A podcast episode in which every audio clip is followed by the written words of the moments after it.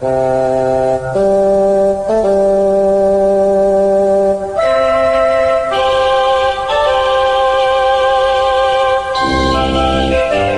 Geeks, Two Beers.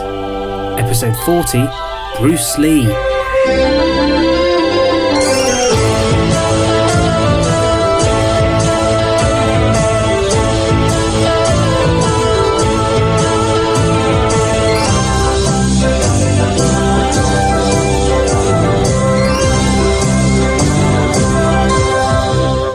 Might you be changing him too, sweetheart? You won't know him, but he's mustard.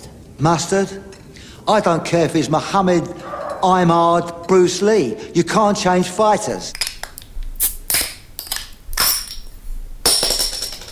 Thank you. There you go. Smooth. Cheers. Cheers. Hello, and welcome to a new episode of Two Geeks, Two Beers with me, Morgan, and Tom. Hello. The Geeky Two. Uh, we're back kicking and screaming with a special episode all about the martial arts master, Bruce Lee. And may I say a special episode? This is episode 40. Episode 40, So is it it? is a milestone. I wasn't So- even I keeping mean, it's track. not. It's not. No one really celebrates 40 like you do 50 What- or 25. What is 40? Is that wood? Let's just say it's wood. Let's just say, let's What just say Bruce Lee punch? He probably punched wood in his time. He probably bro- well, actually, he was he wasn't a fan Oh. of, of that kind of thing. Okay. We'll get onto that. All right. Well, happy 40th. And let's just say we've got wood. Cheers. I want to start. I want to make it all about you, Tom. Ah. What's what's been your uh, relationship with Bruce? How much do you know about his life? How many of his movies have you seen? Uh, I like the bit in The Office where they talk about Bruce Lee, It's, yeah, it's a very good scene. but that's about it. and Bruce Lee was filming. One of the extras just came over and just started a fight. Oh yeah, I know this, and he was amazing at kung fu. But Bruce Lee just did a roundhouse on him. Well, no, he smashed him through a wall. And instead of firing him, he just said, "Go back to where you were. Let's get on with the filming." Man, those cats were as fast as lightning. you know when he's fighting Chuck Norris in Enter the Dragon. No, You not seen that? no, Have you not? I can't. That is a classic. no. I've not seen him fight Chuck Norris in Enter the Dragon. I've seen him fight Chuck Norris in Way of the Dragon. Ah, that's what I meant. That's what I meant. Is it? Yeah. Why did you say you'd seen him fight Chuck Norris in Enter the Dragon? He Because, uh, fights Bob Wall in both, but Norris is only in Way of the Dragon. Yeah, I know. So when he's fighting Chuck Norris In what? in Way of the Dragon, Correct. At last. You haven't seen any Bruce Lee No, movies? I've, well, I've seen loads of clips over the years. It's always referenced and things, Hmm. and um, I think there was a bit in Wayne's World where he pops up. It's things like that. I don't where- think actual Bruce Lee popped up. I no, like a clip, like an archive clip. Right. But um, yeah, I, I just never really. It's just never really passed. It, it's just totally passed me by. I've never Okay. really like delved into the Bruce Lee history. So I'm hoping you'll uh, Well- teach me exactly why I should watch them all back. prepare to be schooled, karate schooled. Um, Dragon, Hmm. of course, was Bruce Lee's nickname, which brings us on to this episode's uh, beers. Hmm. It's uh, Dragon Stout, which drinksupermarket.com says is an exceptionally dark stout that crams a lot of flavour into its small bottle. Prepare for flavours such as chocolate, rum, licorice, and raisins. Wow. Cheers. All in one. Do you want to taste that to me? Beer. Stout, that, isn't it? Stout. Tastes like a But that, stout. sort of that description could have been until the, the bit with licorice and stuff. A a good description of Bruce Lee because he, pu- he you know packed a lot in quite a small frame. into quite a into, yeah well actually very true i'm surprised he's not a personal hero of yours He's actually quite a short man. he was a short man Good. so yeah at his peak at his physical peak uh, lee was thought to weigh just a little over 10 stone Really? which isn't that much and he was only 5 foot 8 inches tall Eh. but you wouldn't mess with him would you Well, no. The thing I like about Bruce Lee is that whenever I see photos of him, he always seems to be a bit cheeky. I don't know if he was. I know nothing about him, but he always has a sort of look on his face of like, "Go on then, you, th- you really think you're going to beat me?" he was he, he did have a bit of uh, a bit of well he had a lot of charisma he was a bit of a cheeky character uh, as we'll find out so yes dragon stout uh, is this episode's beer and as bruce lee might say you put beer into a bottle it becomes the bottle this is what it is, okay? I said, empty your mind. Be formless, shapeless, like water. Now you put water into a cup. It becomes the cup. You put water into a bottle, it becomes the bottle. You put it in a teapot, it becomes the teapot. Now water can flow or it can crash. Be water, my friend. I mean, I have to admit, I've never really heard him talk before properly. Hmm. I'm in love with him. like, if he talked to me like that in a bar, I'd be like, have me. He's got that little cheeky look. Oh. Be water, my friend. My- Great guy. What I love about that is he's talking about you put water into a cup, it becomes the cup, yeah. Put water into a bottle, it becomes the bottle, yeah. Yeah. Teapot. I like that you went for teapot. Yeah. A little teapot, shorthand, stout. Cheers.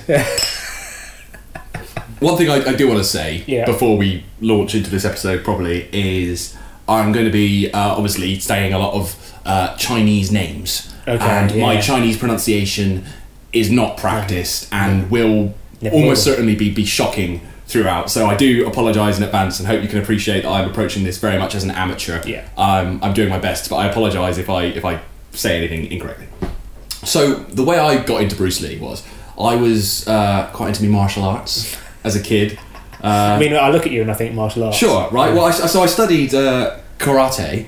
Um, me and me and one of my best mates, we used to take. What, the books? Yeah, you got the books out of the library. No, we went to go to karate classes. Oh, right. It's genuinely true. I used to go What, to two karate. classes. No, mate, I went for like a year. do you know what it was? Do you know what it was? So no, no, this is actually true. I am a green belt. Did you know this about me? I don't know what if green's good or not. It is good. It's halfway to black. Genuinely, it is halfway to black. Uh, so don't mess. Uh, next time we're arguing about the ranking of the Die Hard movies, bear that in mind. Um, but I actually I gave up in the end because it got it got a bit too sort of intense. Uh, At first, it was just like you know. Look- the easy move. learning the moves, then it was like weapons, and I got I got a little bit weirded out. Too aggressive. It was too a little too, too aggressive. Uh. Martial arts. Who, who'd have thought it? So anyway, me and my best mate were into our martial arts, and of course, who is the king of martial Yeah. arts? The biggest martial arts icon of all time. Jackie Chan.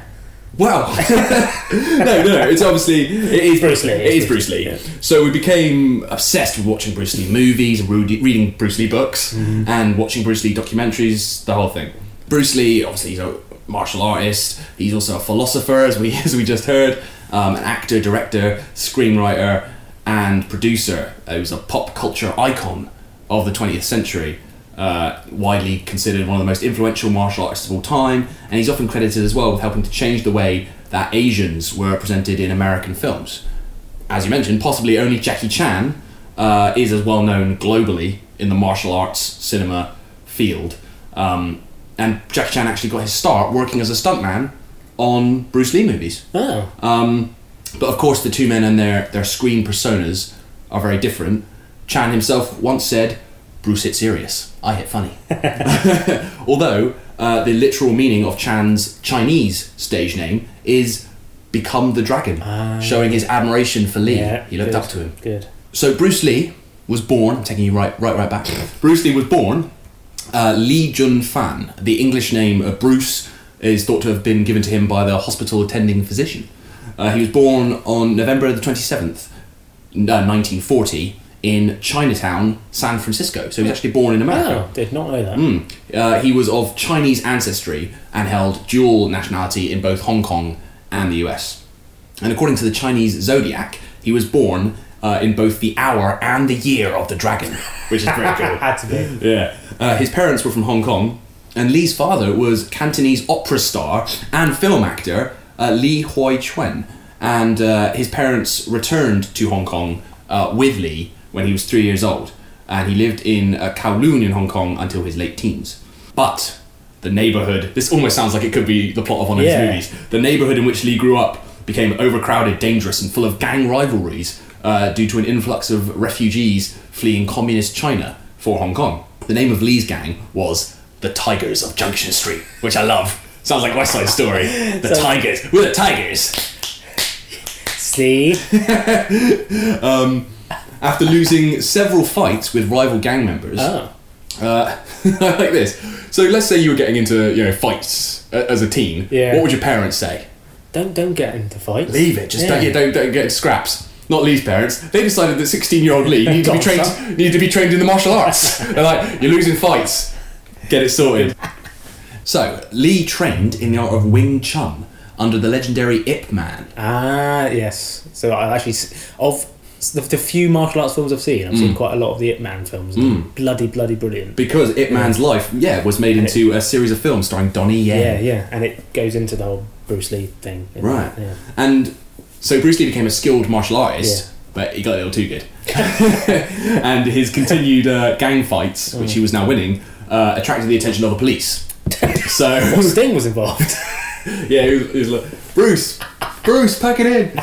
so, so Lee's parents uh, decided to send the now 18 year old to the US uh, to stay with his older sister in San Francisco. Lee graduated high school in Seattle and later enrolled at the University of Washington, majoring in drama. So you can Okay. see where The flamboyant sort of yeah, and- persona he's got. yeah. and you know a little taste of the acting Yeah. and also studied philosophy and it was there that he met his future wife uh, linda emery my who was, future uh, wife. my future wife linda his future wife linda emery who was a fellow student uh, bruce and linda married in august 1964 and had two children uh, shannon lee and their first child uh, brandon lee Brandon Lee. Uh, Brandon, of course, went on to have a tragically short-lived movie career of his own. Yes. I heard a tapping, as of someone gently rapping, rapping at my chamber door.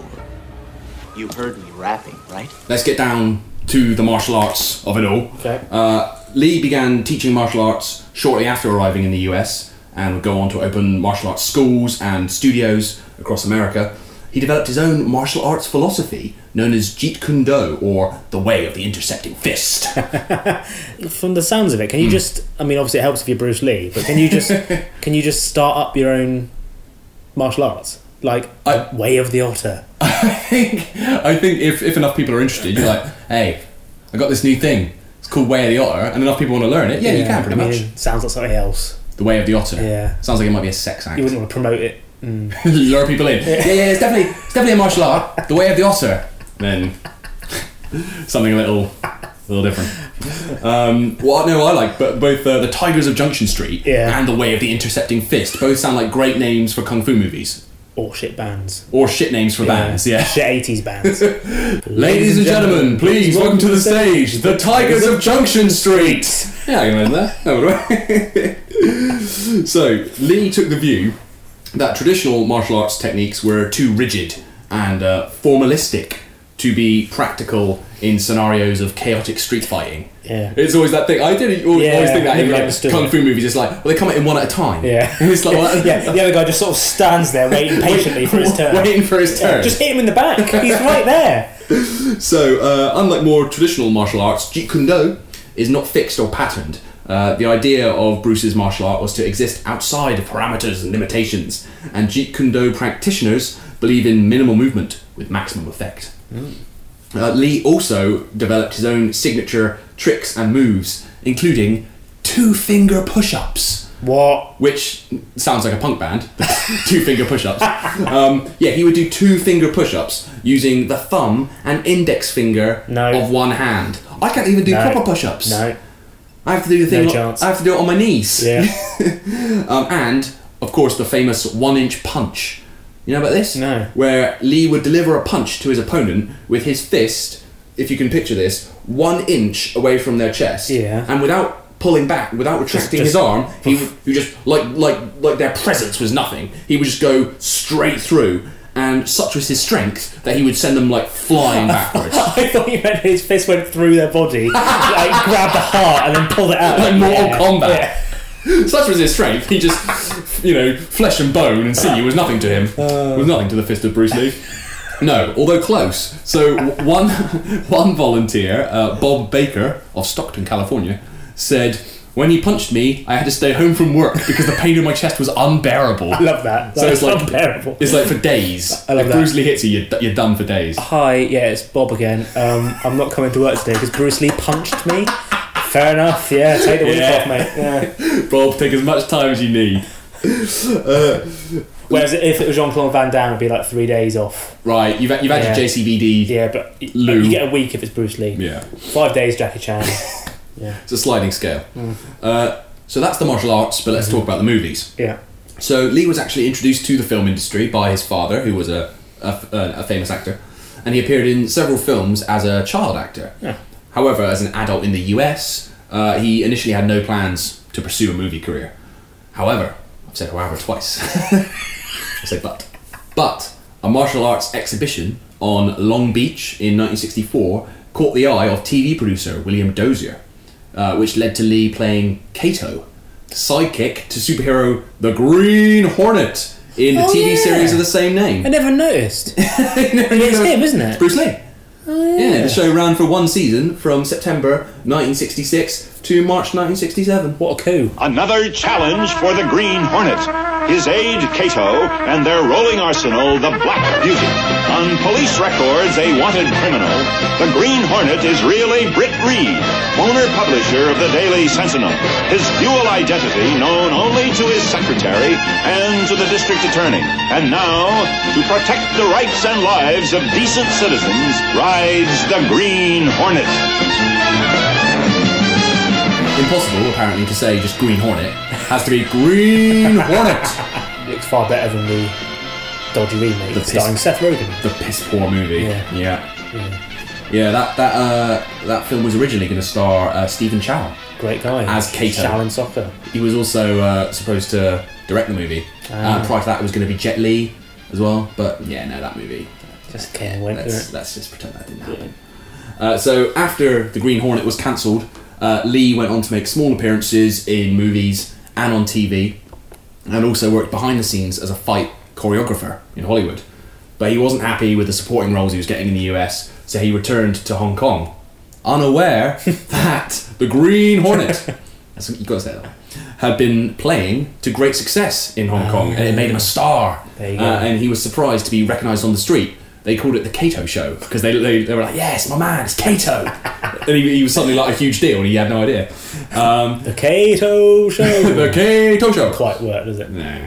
So uh, Lee quickly signed a film contract to star in two films produced by Golden Harvest, uh, and his Chinese screen name was Li Sulong. Sulong meaning little dragon. So he played his first leading role in 1971's The Big Boss. Uh, the film was written for Hong Kong action star James Tien. However, when the film's original director was replaced by a new director, Lo Wei, he gave Lee the leading role instead, and history was made.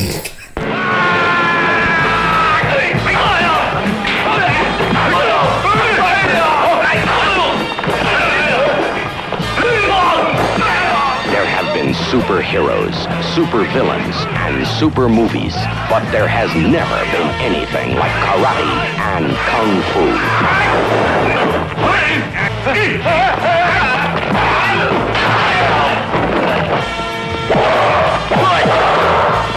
And Bruce Lee, he's the man with the fists of fury. Karate and Kung Fu. The new screen excitement you've been waiting for. Introducing the incredible heroics of Bruce Lee. Every limb of his body is a lethal weapon against an army of men. The most sensual of women and the most savage of beasts.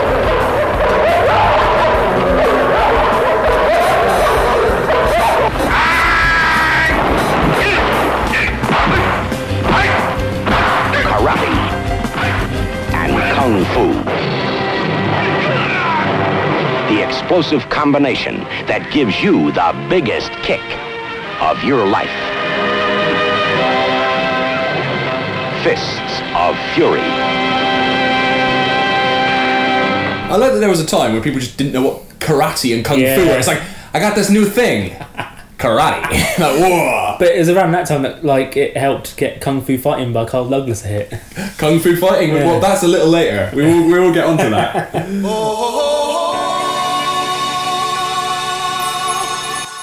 So the film follows Cheng, played by Bruce Lee, uh, a young Chinese man who has sworn an oath of non-violence. He moves to Thailand. Can you guess where this is going? He moves to Thailand to work with his cousins in an ice factory. Uh, when his family mysteriously Sorry, an ice factory. an ice factory. Alright. When his family mysteriously begin to disappear, Cheng uncovers a criminal conspiracy, and it's not long before he's forced to unleash the dragon. Unleash the dragon. Cisco. two, three, four. One, two, hey, hey. One, two, three, four. One, two, three, four. Hey, hey, what's going on? Come on, Johnny. Come on, we're celebrating. Company halt. Dismissed. Honey. Well, go on. Why all the celebration? Listen, great news. Cheng here is our new foreman. He's just been promoted. Now, Kuhn, tell me, how did this all come about? oh, you could say we had some industrial unrest. Industrial unrest? Yep. Really, I think you're just having fun. Isn't that right? It's like this. I was having an argument with the foreman. He hit me right across the face. That started a big fight. Everybody got in it. Terrible. A real battle with sticks and knives. And then some thugs got into it. And that made it worse. One, two, three, four. We were falling all over the place until at last Brother Ching got into it and saved the day.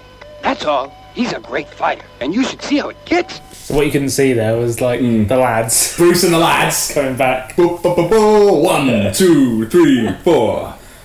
But you, it's better dubbed, is it? Like that. Right. if you're watching, my personal.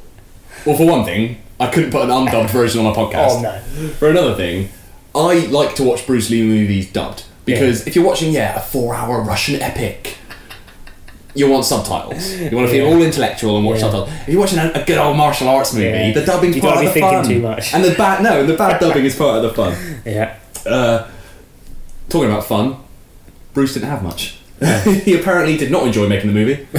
Uh, he described Pak Chong, uh, the town where the film was shot, as an utter hell. Uh, he also sliced open the index finger of his right hand. Uh, how do you think he did that? Punch someone? Nah. Oh. Washing a glass. that old chestnut. Yeah. Uh, the wound required 10 stitches. Lee also objected uh, some of the martial arts movie cliches that he was forced to uh, sort of carry out in, in the film, uh, such as the use of trampolines and mattresses to propel people through the air, you know, that, old- that old thing. And also a scene talking about, at the beginning of the episode, we're talking about, you know, wood. nice segue. Uh, there's a scene in which Cheng punches a man through a wooden wall, leaving his outline in Oh, the right. wood. And uh, Bruce didn't like that. He said, "Nah, that's cheesy. I don't want to do Yeah. that." But the director stuck to his guns, and it's in the finished movie. That was a lot of fun, isn't it? During shooting of the final scene, in which Cheng confronts the big boss, uh, Bruce endured two days of hell when he sprained his ankle uh, from a high jump and had to be driven to Bangkok to see a doctor where he caught a virus in the hot and stuffy conditions and he lost 10 pounds. Bloody hell. Uh, Close ups had to be used to finish the fight uh, because Bruce was struggling and had to drag his leg around. Lazy. But it was all worth it. Uh, the Big Boss was a critical success and excelled at the box office, making Bruce Lee famous across Asia, even more famous. uh, rumor has it that when the film was first screened in Hong Kong, a stunned silence followed it for a few seconds. That was followed by complete uproar. so there's nothing in Ah, that's what you want, isn't it? Yes! Uh, and Bruce Lee was apparently mobbed as he tried to leave the theatre. so, of course, uh, he did a, a second movie. He had a two movie contract. Uh, Fist of Fury in 1972, which broke box office records set previously by the Big Boss. But I thought that one was called Fist of Fury. Right. Oh, no, Sidebar. it's another zombie thing, isn't it? Ah. you may have, no, you may have noticed that the trailer for the Big Boss Yeah. referred to it as Fists of Fury, Right. while confusingly the trailer for Fist of Fury refers to it as the Chinese Connection. Now, the Big Boss was being prepared for American distribution, and the US release was they decided to retitle it as the Chinese Connection, a play on the film The French Connection Yeah. with Gene Hackman. Uh, since both of the films dealt with drug trafficking, Right. So they're like, this is a way um, American audiences will get Yeah. this. Uh, the US title of Lee's second film, Fist of Fury, they thought we'll change it to Fists of Fury, but apart from that, fine. Okay. However, there was a cock up. They mixed up the two the two titles What? somehow. I don't know how that happens. Someone was was asleep on the job that day. Yeah. Someone someone got fired. Um, and so the Big Boss was released uh, was released as Fists of Ah. Fury, and Fist of Fury became the Chinese connection.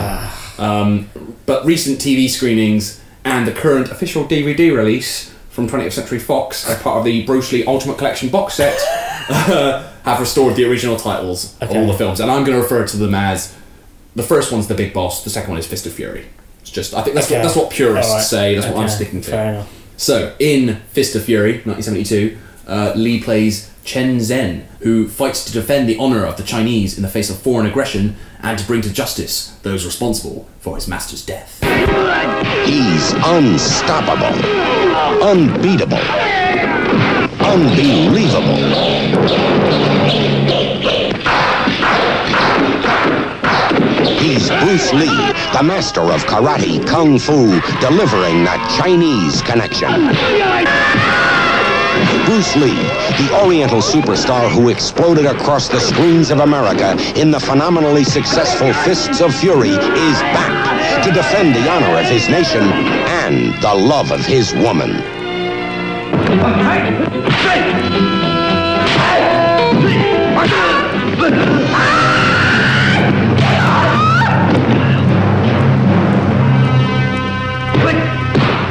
Using his furious fists and superhuman strength, he breaks them up, smashes them down, and kicks them apart.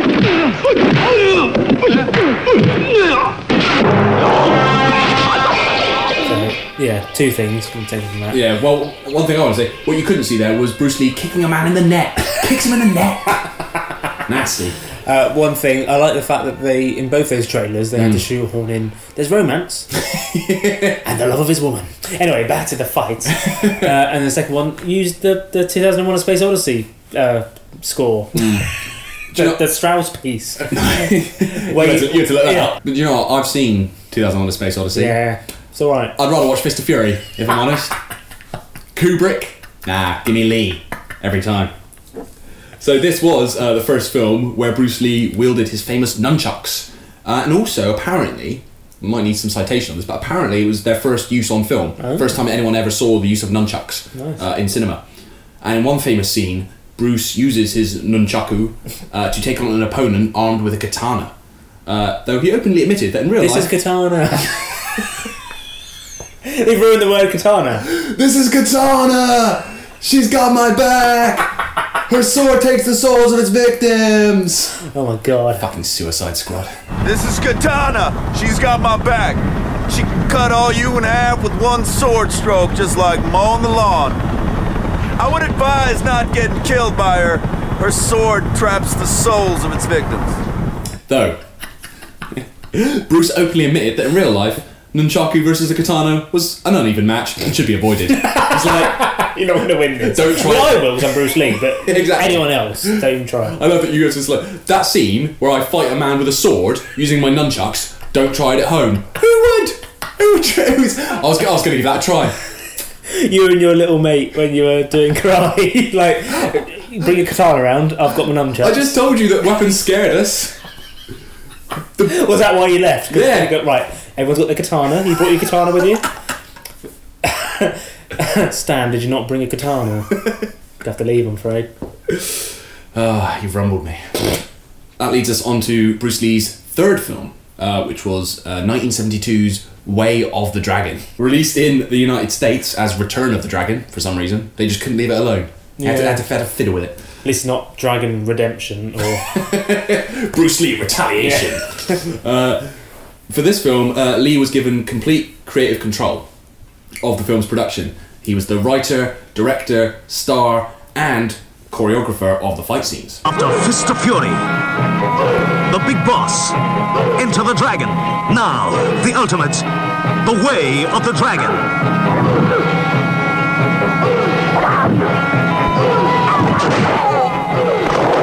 Dragon whips his tail. Starring Bruce Lee conquering evil in Rome and using all his fighting skills in this authentic martial arts adventure.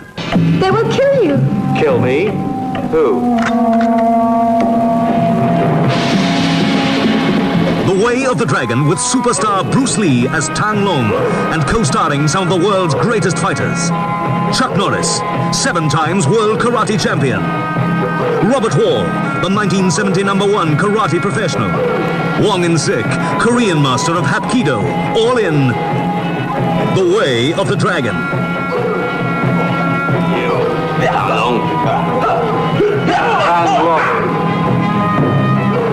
Bruce Lee's greatest achievement as star, director, and scriptwriter, The Way of the Dragon. I, f- I forget that Chuck Norris was an actual thing. Like he was an actual really good like martial artist. Yeah, His- yeah, yeah. His, his prime. Yeah. Yeah. So in this film, uh, Bruce plays Tang Lung, uh, a martial artist visiting his relatives at a restaurant in Italy, who has to help defend them against brutal gangsters who are harassing them. Hey, you guys, come over here. this is Tang Lung. Hey, introduce yourselves. Ah, I'm Tony. Jimmy. Thomas. Robert. I have no English name, just call me Archie. Hello there. Me and my mate Sam. Uh, we, we loved all those guys, but uh, Jimmy was always our favourite. Jimmy. Jimmy. Little little raise of the eyebrows. Sort of Scottish. Jimmy. Jimmy was always our favourite. Uh. So the film is probably most famous for a climactic battle at the Colosseum between uh, Tang and the American martial artist Colt, played by Chuck Norris. Chuck Norris.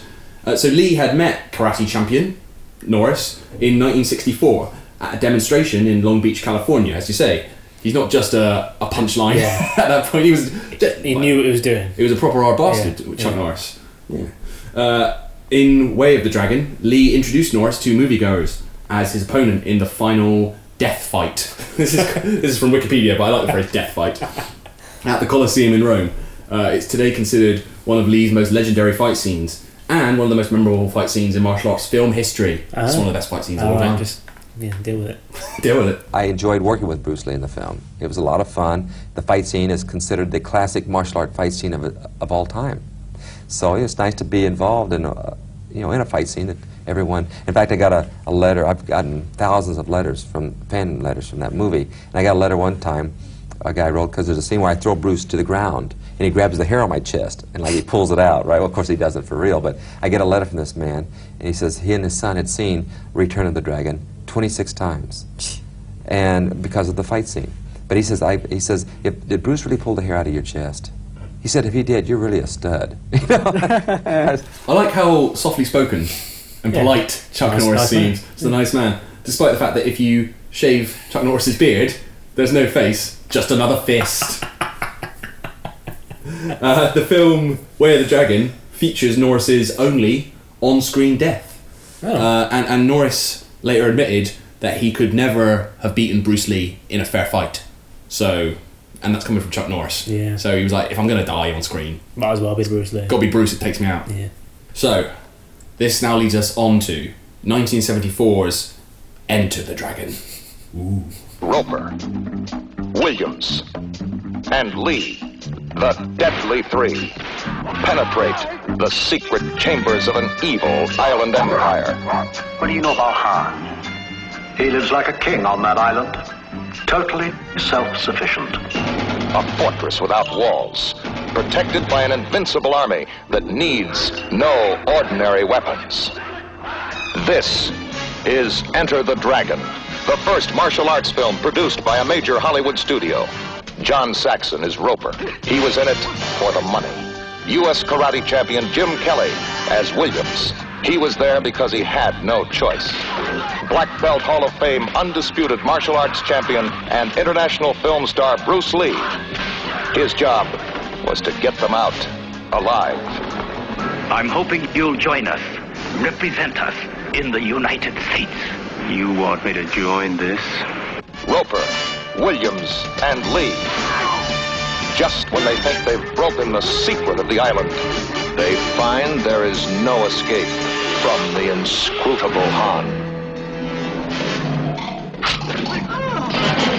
Warner Brothers presents Enter the Dragon, where the world's greatest martial arts athletes meet the ultimate challenge with the most ancient and deadly of weapons, the human body. Enter the Dragon from Warner Brothers. So that film was Enter the Dragon, in case you missed Not- it. Enter. Not Way of the Dragon. Not Way of the Dragon. He fights Bob Wall in both, but Norris is only in Way of the Dragon. Uh, so, Warner Brothers, after seeing Lee's success uh, in Hong Kong, they offered him the opportunity to star in Enter the Dragon, which was the first kung fu film to be produced by a major Hollywood studio. Yeah. And with a budget unprecedented for the genre of $850,000. A lot of money back then. Yeah. A lot of money. Uh, filming began in Hong Kong in January 1973. And the plot is quite sort of James Bond esque, which is maybe why I love Yeah, this it- film so it much. a- just watching that trailer, it had a bit of early Bond, sort of Roger Moore era Bond. Bondian element to it. to it. Mm. Uh, the film casts Bruce Lee as uh, Lee, a martial artist who agrees to spy on reclusive cli- can't say that. On recluse, no, Reclusive. on reclusive crime lord. Very good. you had to say that like Michael Caine to get it out. On a, on a recru- Bruce Lee is a martial artist who agrees to spy on reclusive crime lord Han. So from now on, if you ever have a tongue, If I ever ever struggle. just Michael Caine it. Cane it, just Yeah. absolutely cane it. So, Bruce Lee plays a martial artist who agrees to spy on the reclusive crime lord Han, using his invitation to a tournament on Han's private island as cover. Apropos of nothing, here's a classic scene where Lee chastises a young student. Kick me. Kick me.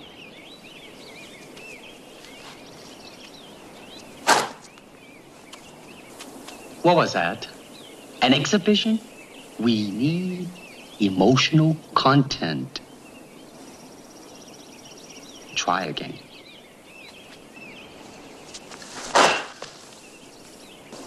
I said emotional content, not anger. Now try again. With me.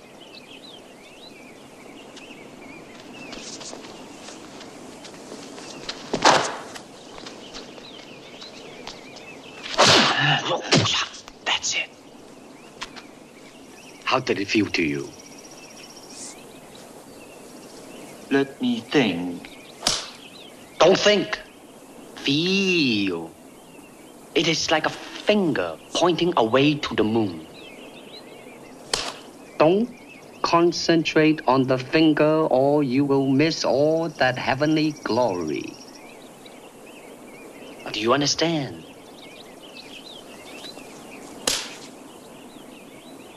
Never take your eyes off your opponent, even when you bow. That's it. I feel like his first little diss there it should be a meme. Yeah. That's Sort of the slow build up and then. What was that? What was that? What was that? What was that? So the film stars Bruce Lee as Lee, but it's unusual in that he's not the the sole lead. There's a, there's a, a trio of leads. I have to admit, I have not heard of the other two guys. Right, so John Saxon, uh, he was an established TV and film actor. Uh, his other best known role, he, he plays the dad of the lead heroine in Nightmare on Elm Street. Ah. Uh, but he he was actually a black belt in karate, Wow. which is why he was hired. And uh, he plays Roper. And the other guy was uh, Jim Kelly, who at the time was the international middleweight karate champion. Uh, he plays the character of Williams. And much as we are the Geeky Two, they were known as the Deadly Three. Uh, so one review at the time said, while Kelly was a famous martial artist and a surprisingly good actor, and Saxon was a famous actor and a surprisingly good martial artist, Lee proves to be a master of both fields. Yeah. And there, there are many uh, memorable moments in the movie. Uh, Lee's fight with a stuntman Bob Wall, and his final face-off with Han actor Shi Kien in a hall of mirrors, uh, where he smashes the mirrors to try and find the, the, the real Han that's kind of frequently imitated, John Wick, parodied. isn't? John Wick is a good example of that. Uh, but my favourite scene in this movie doesn't actually involve Bruce Lee at all. It involves the character of Williams, played by Jim Kelly, and Williams is incredible. He's like a ninja with an afro. And he- he- he's such a cool dude. And in his final scene. Not Afro Ninja, which is a totally different meme. But he- remember Afro Ninja? I remember Afro Ninja, but he basically is Afro Ninja. And, and in, in, in his final scene, in which he and Han uh, face off, it may well be. Predator is my favourite movie, as we discussed in the Predator episode, but this may well be genuinely my favourite movie scene of all time. Uh, the dialogue is incredible. I know it word for word. I hope you enjoy it. Mr. Han? You fought well yesterday. Your style is unorthodox. But effective. It is not the art, but the combat that you enjoy. The winning. We are all ready to win, just as we are born knowing only life. It is defeat that you must learn to prepare for. I don't waste my time with it. When it comes, I won't even notice. Oh, how so? I'll be too busy looking good. What were you looking for when you attacked my guards? Wasn't me. You were the only man outside the palace. I was outside, But I wasn't the only one. You will tell me who else. Mr. Han, suddenly I like to leave your island. It is not possible. Bullshit, Mr. Handman.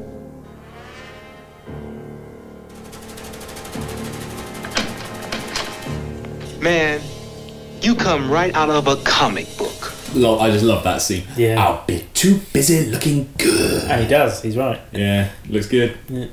Is he still with us? No, sadly, uh, Jim Kelly, he died of cancer Oh. um, in 2013, aged 67. Have a drink to Jim. Cheers. Cheers, Jim. Uh, but after Enter the Dragon, Jim Kelly would go on to become one of the blaxploitation Yes. genre's biggest stars. Uh, in Enter the Dragon, little little trivia fact, little nugget. Uh, both Jackie Chan, that we talked about earlier, and Sammo Hung from Martial Law. You know Martial Law? No. You don't know about martial law? No. Oh my god. Martial law was like this show that was on in the 90s. It was like a kung fu cop show. It was like a terrible Rush Hour rip-off. Okay. Oh my god. No, totally passed about that one. Right, right, right. Well, I was gonna- we'll do an episode about martial law. We won't. Maybe episode 809. if we get, if we get Yeah. desperate. But Sammo Hung was the star of, of martial law. He played Sammo. CBS Saturday. The LAPD's dream team is going to the track to investigate a murder, and you won't believe what Sammo does to get his man. Martial law. Then, someone's kidnapping beautiful young models and selling them over the internet. Can't wait to get my hands on that guy. I prefer my feet. Walker on America's Night of Heroes, CBS Saturday. And they both, both Jackie Chan and Sammo Hung appear as stuntmen battling Lee in the movie. It's like, you know when Expendables came out and it's like, oh, what would it be like if Sylvester Stallone fight, fought Stone Cold Steve Austin? Yeah. And this is like, people are like, what would it be like if Bruce Lee fought Jackie Chan? Well, we saw it and Bruce Lee kicked his ass. it's in Enter the Dragon. no one cared. No, everyone missed it. It's already happened. Uh, okay, so sadly, only a few months after the completion of Enter the Dragon, and six days before its July 1973 release, uh, July 26th, 1973, Bruce Lee died. Ah. So he never knew.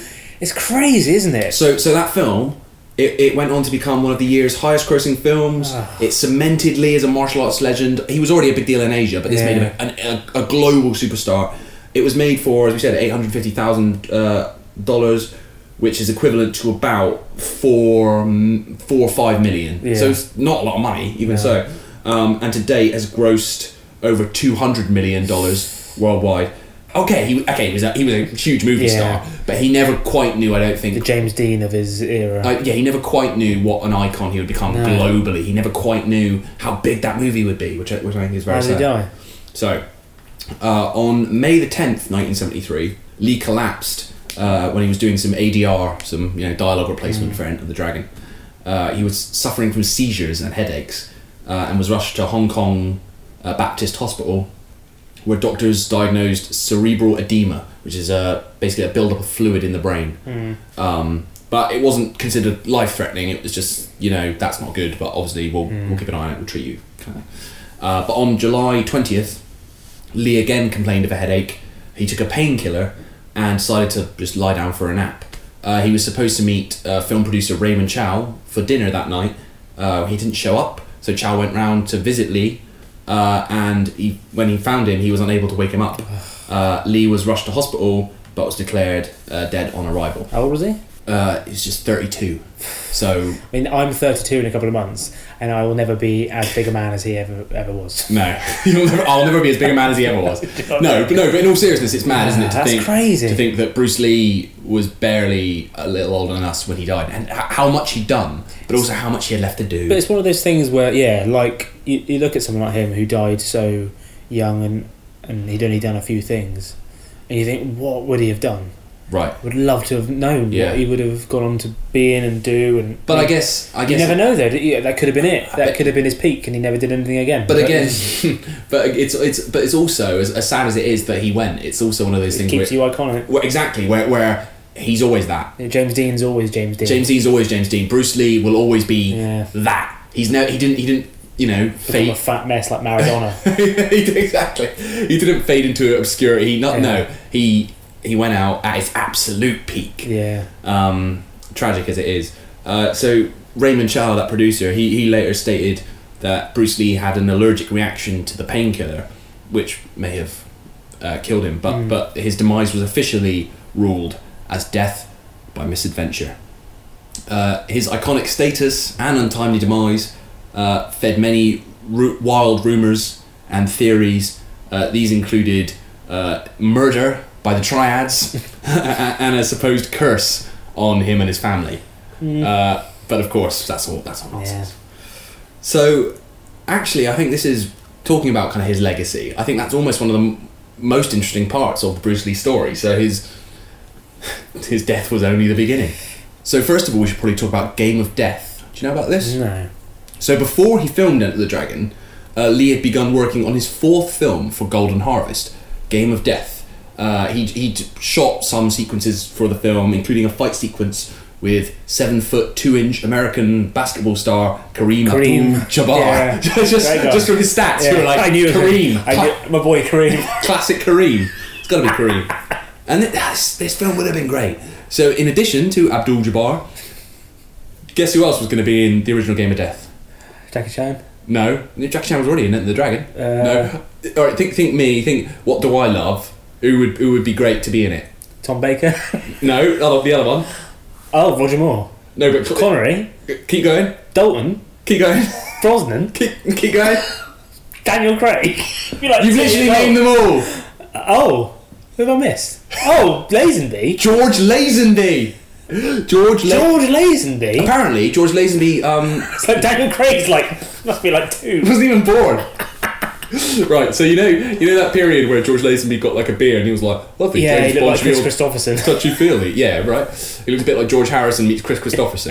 At that point, he got very much into his martial arts and, and he was like into into all that. Ah. So he, he would have been in the original Game of Death. Amazing. Uh, so the, the original film uh, would have culminated in Lee's character Hai Tien, who uh, in the film wears the sort of now iconic, you know, the yellow tracksuit with the black Yeah, stripe. yeah. That What? So that's what in, in this film. yeah, that's in this film. But that's the most famous Bruce Lee outfit. I don't know why though, but yeah, it is. Yeah, the the, the classic outfit.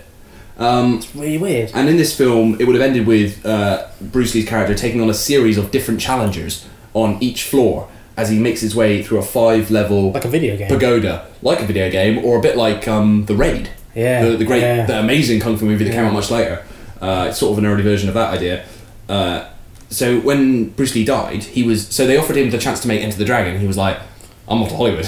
I'll come back to this. This Yeah. this will wait." Yeah. Uh, but of course, he then died. Uh, and in a controversial move, Enter the Dragon director Robert Clouse uh, finished the film using a lookalike, or actually a couple of lookalikes, and archive footage of Lee Ah. from his other films with a new storyline and cast. Uh, and that version of Game of Death was released in 1978, five years after Lee's death. He is an international superstar. They call him a living legend, but the woman he loves belongs to the mob. And now, they're out to own him. Don't be a slow learner, Billy. Billy! If they can't buy him, they'll have to kill him. Billy! You don't have too many choices. A final warning. So begins the game of death. Columbia Pictures presents the immortal Bruce Lee in his greatest motion picture adventure, Game of Death, starring Gig Young, Dean Jagger, Colleen Camp, Hugh O'Brian, and Kareem Abdul-Jabbar as Hakim. It begins as a matter of principle.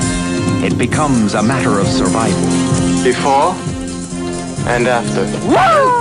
As the undisputed master of the martial arts becomes a master of disguise and the champion of the game of death. This is the final film of Bruce Lee. Four and a half years in production with an international all-star cast. You lose, Carl Miller. Bruce Lee single-handedly takes on an underworld army and fights for his life in the game of death.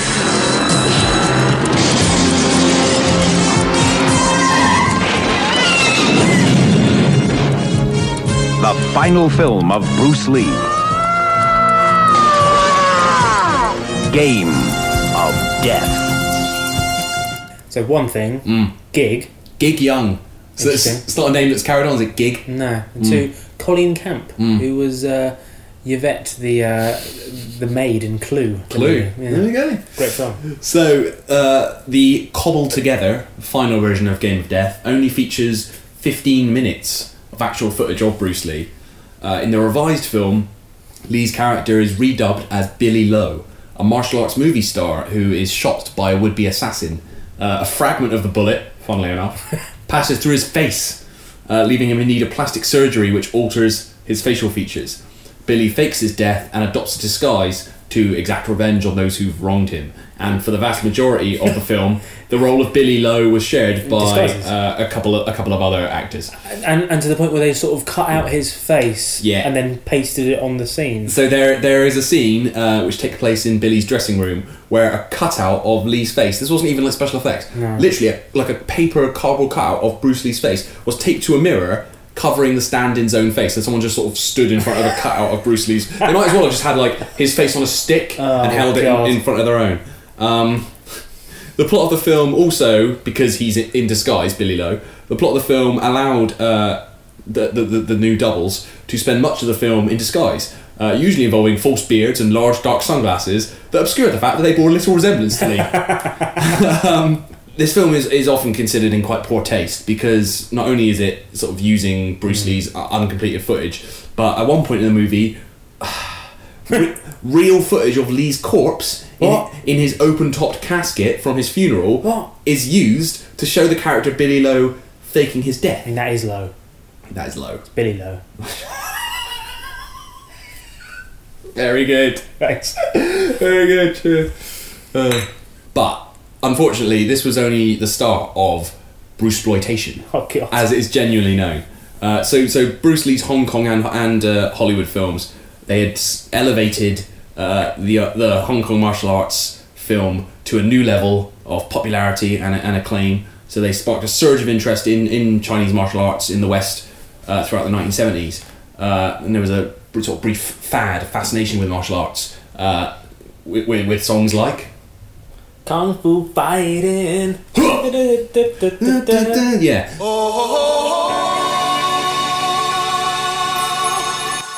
And TV shows like Kung Fu. Hmm. Um, What about Monkey?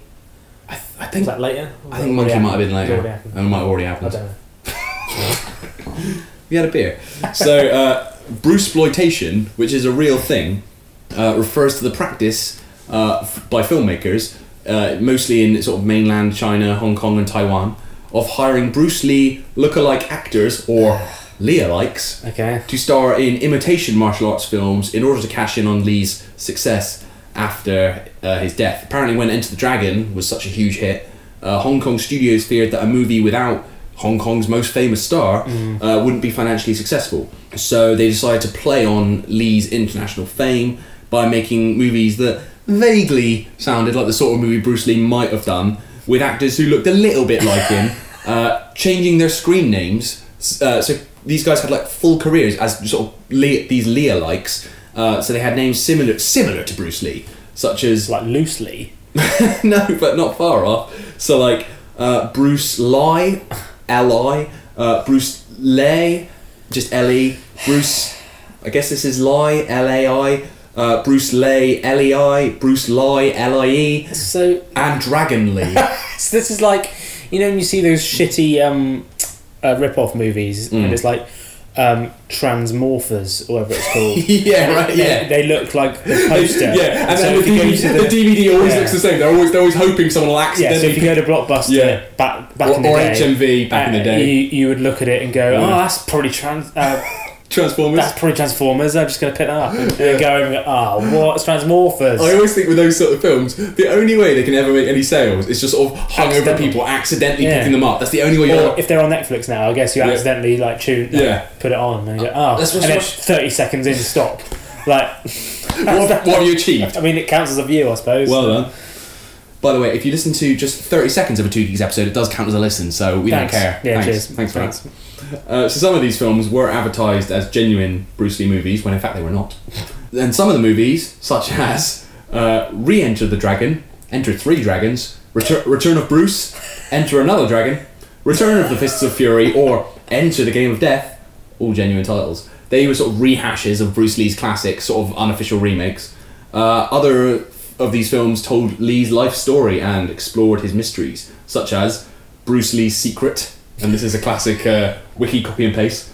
A farcical rehash starring starring Bruce clone Bruce Lie in San Francisco defending Chinese immigrants from thugs. What were they thinking? What were they thinking? Uh, Exit the Dragon, uh, Enter the Tiger, where Bruce Lie is apparently asked by Bruce Lee to replace him after his death, and Bruce's Fist of Vengeance. Uh, other films include The Clones of Bruce Lee, uh, where where clones of Bruce Lee uh, are portrayed by some of the actors I just listed. Uh, that they're created by scientists and they do a bunch of kung fu. Let's have a look. Oh dear. The clones of Bruce Lee. The respected and loved Chinese superstar Bruce Lee has just died. Starring Dragon Lee, Bruce Lee, and Bruce Lie. Suddenly and without warning, he fell into a coma today. The clones of Bruce Lee brings a new dimension to martial arts films. Scientists and police made a momentous decision. They would create the clones of Bruce Lee.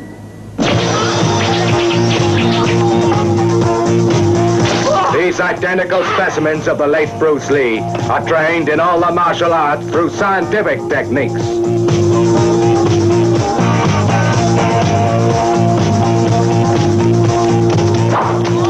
The clones of Bruce Lee, starring Bruce Lie, Bruce Lee, Bruce Tai, and Dragon Lee.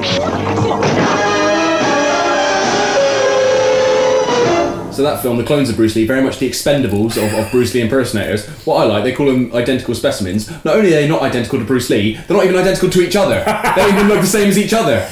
But it's things like this that have elevated, even to the point. So that by the time that we were born Mm. and we were aware of things, you hear of Bruce Lee, and it's things like this that Mm. have elevated him to like a weird godlike type figure. Do you know what I mean? I know what you mean. He's almost mythic. Yeah, Yeah, so that's true. You, you forget that he was a real person. Yeah. Sort of like Bob Marley has that sort of essence about him. Yeah. It's, sort of that thing of you look at him and go, yeah, he was just a guy who did stuff, Mm. but he's like thought of in such a high regard that He's, he's, become a. he's almost a character. Yeah. Yeah, I know that's true actually. Uh, there was also uh, The Dragon Lives Again, in which, and unfortunately I couldn't find any clips from this, but in this film, the soul of Bruce Lee, uh, played, by, played by uh, Bruce Lung Su, Lung, uh, goes to the underworld. Uh, the deceased Lee meets a number of pop culture icons, including Dracula, James Bond, Clint Eastwood, The Godfather, The Exorcist, and Popeye. Didn't see that coming. and then, oh dear. And then, this might be the worst one, I think. There's a film, genuinely, called called Bruce Lee Fights Back from the Grave. Bruce Lee Fights Back from the Grave. And in the opening, the here we go. The opening sequence shows Bruce Lee, played by an unknown imitator, leaping from his grave oh, after it's struck by lightning. Let it go. While this and the title imply a story involving Bruce Lee returning from the afterlife in order to do battle, the rest of the movie involves a plot that has nothing to do with Bruce Lee. Just that one scene. There's a one scene. Alright. Yeah. Unleashed to wreak vengeance on the evil ones who brought about his untimely death. Five years ago, Bruce Lee, king of Kung Fu and undisputed master of the martial arts, was buried, but not before making a deal with the Black Angel of Death. Now, his tormented soul returns as Bruce Lee fights back from the grave. Damn you!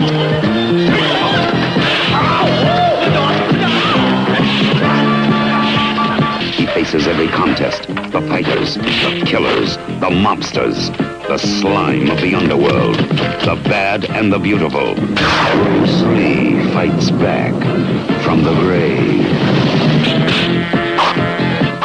Mysteriously, through his immortal inner forces, Bruce Lee made a spiritual agreement with the invincible and unbeatable Black Angel of Death to free him from the torment and prison of his grave.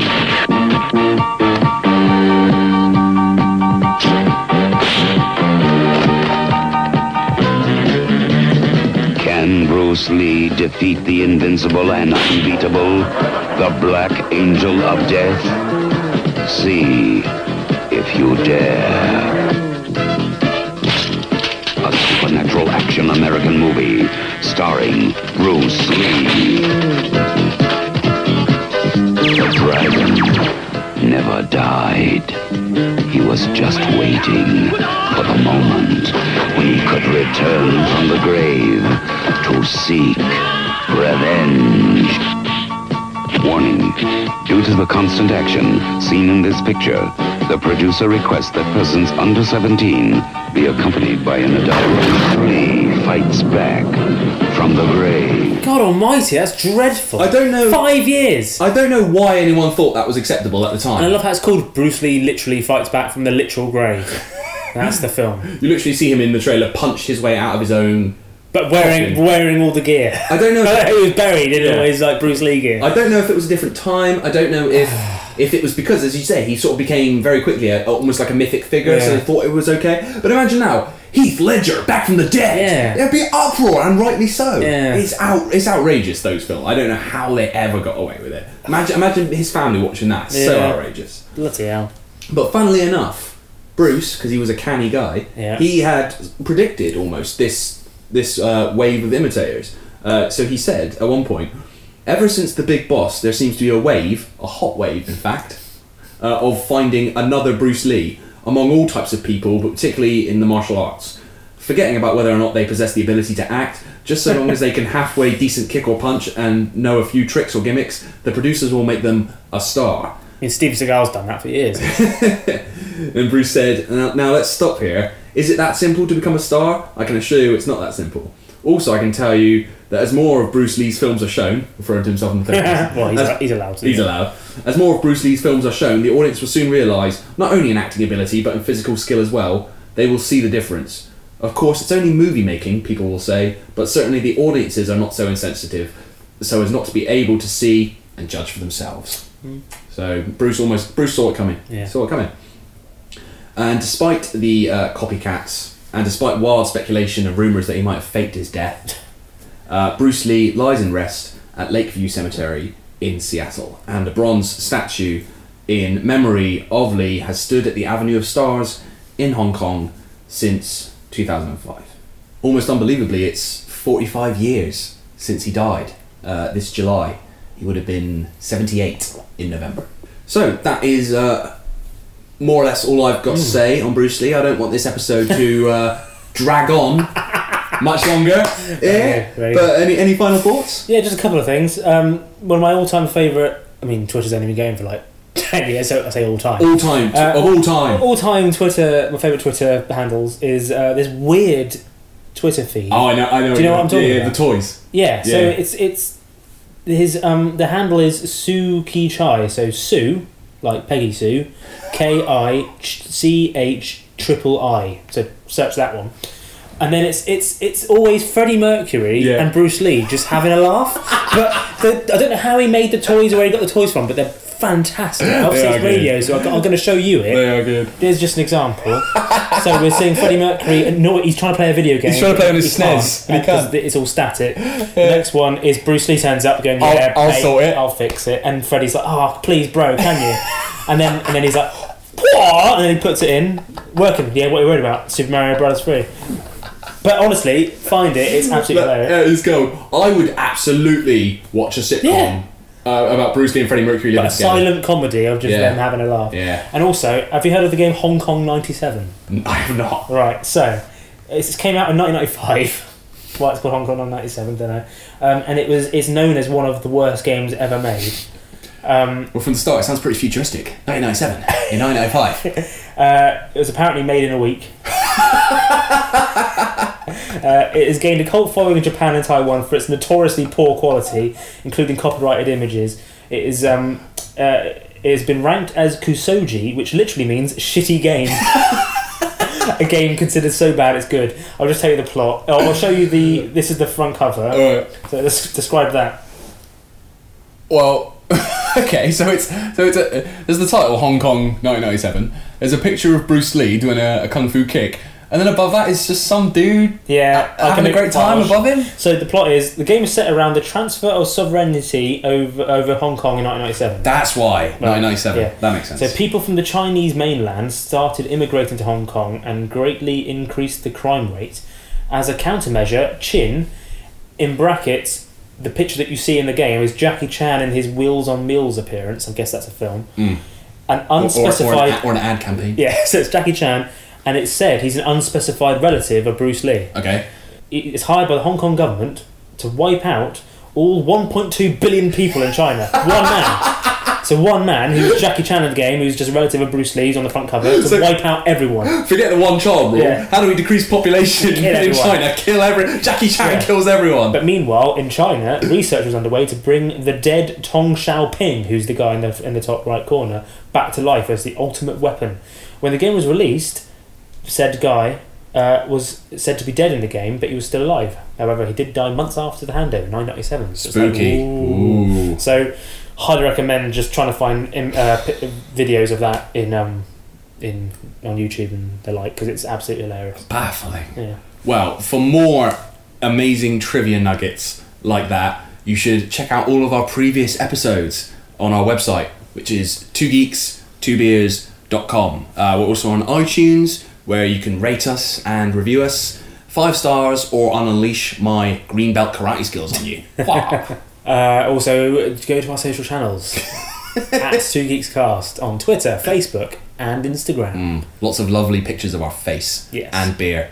So there's sort of a well, kind of like you know, tangential link to from Bruce Lee to what we're doing Yeah. next time. I mean, if you're thinking of kung fu experts outside of Bruce Lee and Jackie Chan, Oh, who, who else? Who else is there? obviously the Teenage Mutant Ninja Turtles. on the level, I would say. Yeah, so yeah. we're going to delve into the history of the turtles, which is very, it's, it's more mental than you think it is.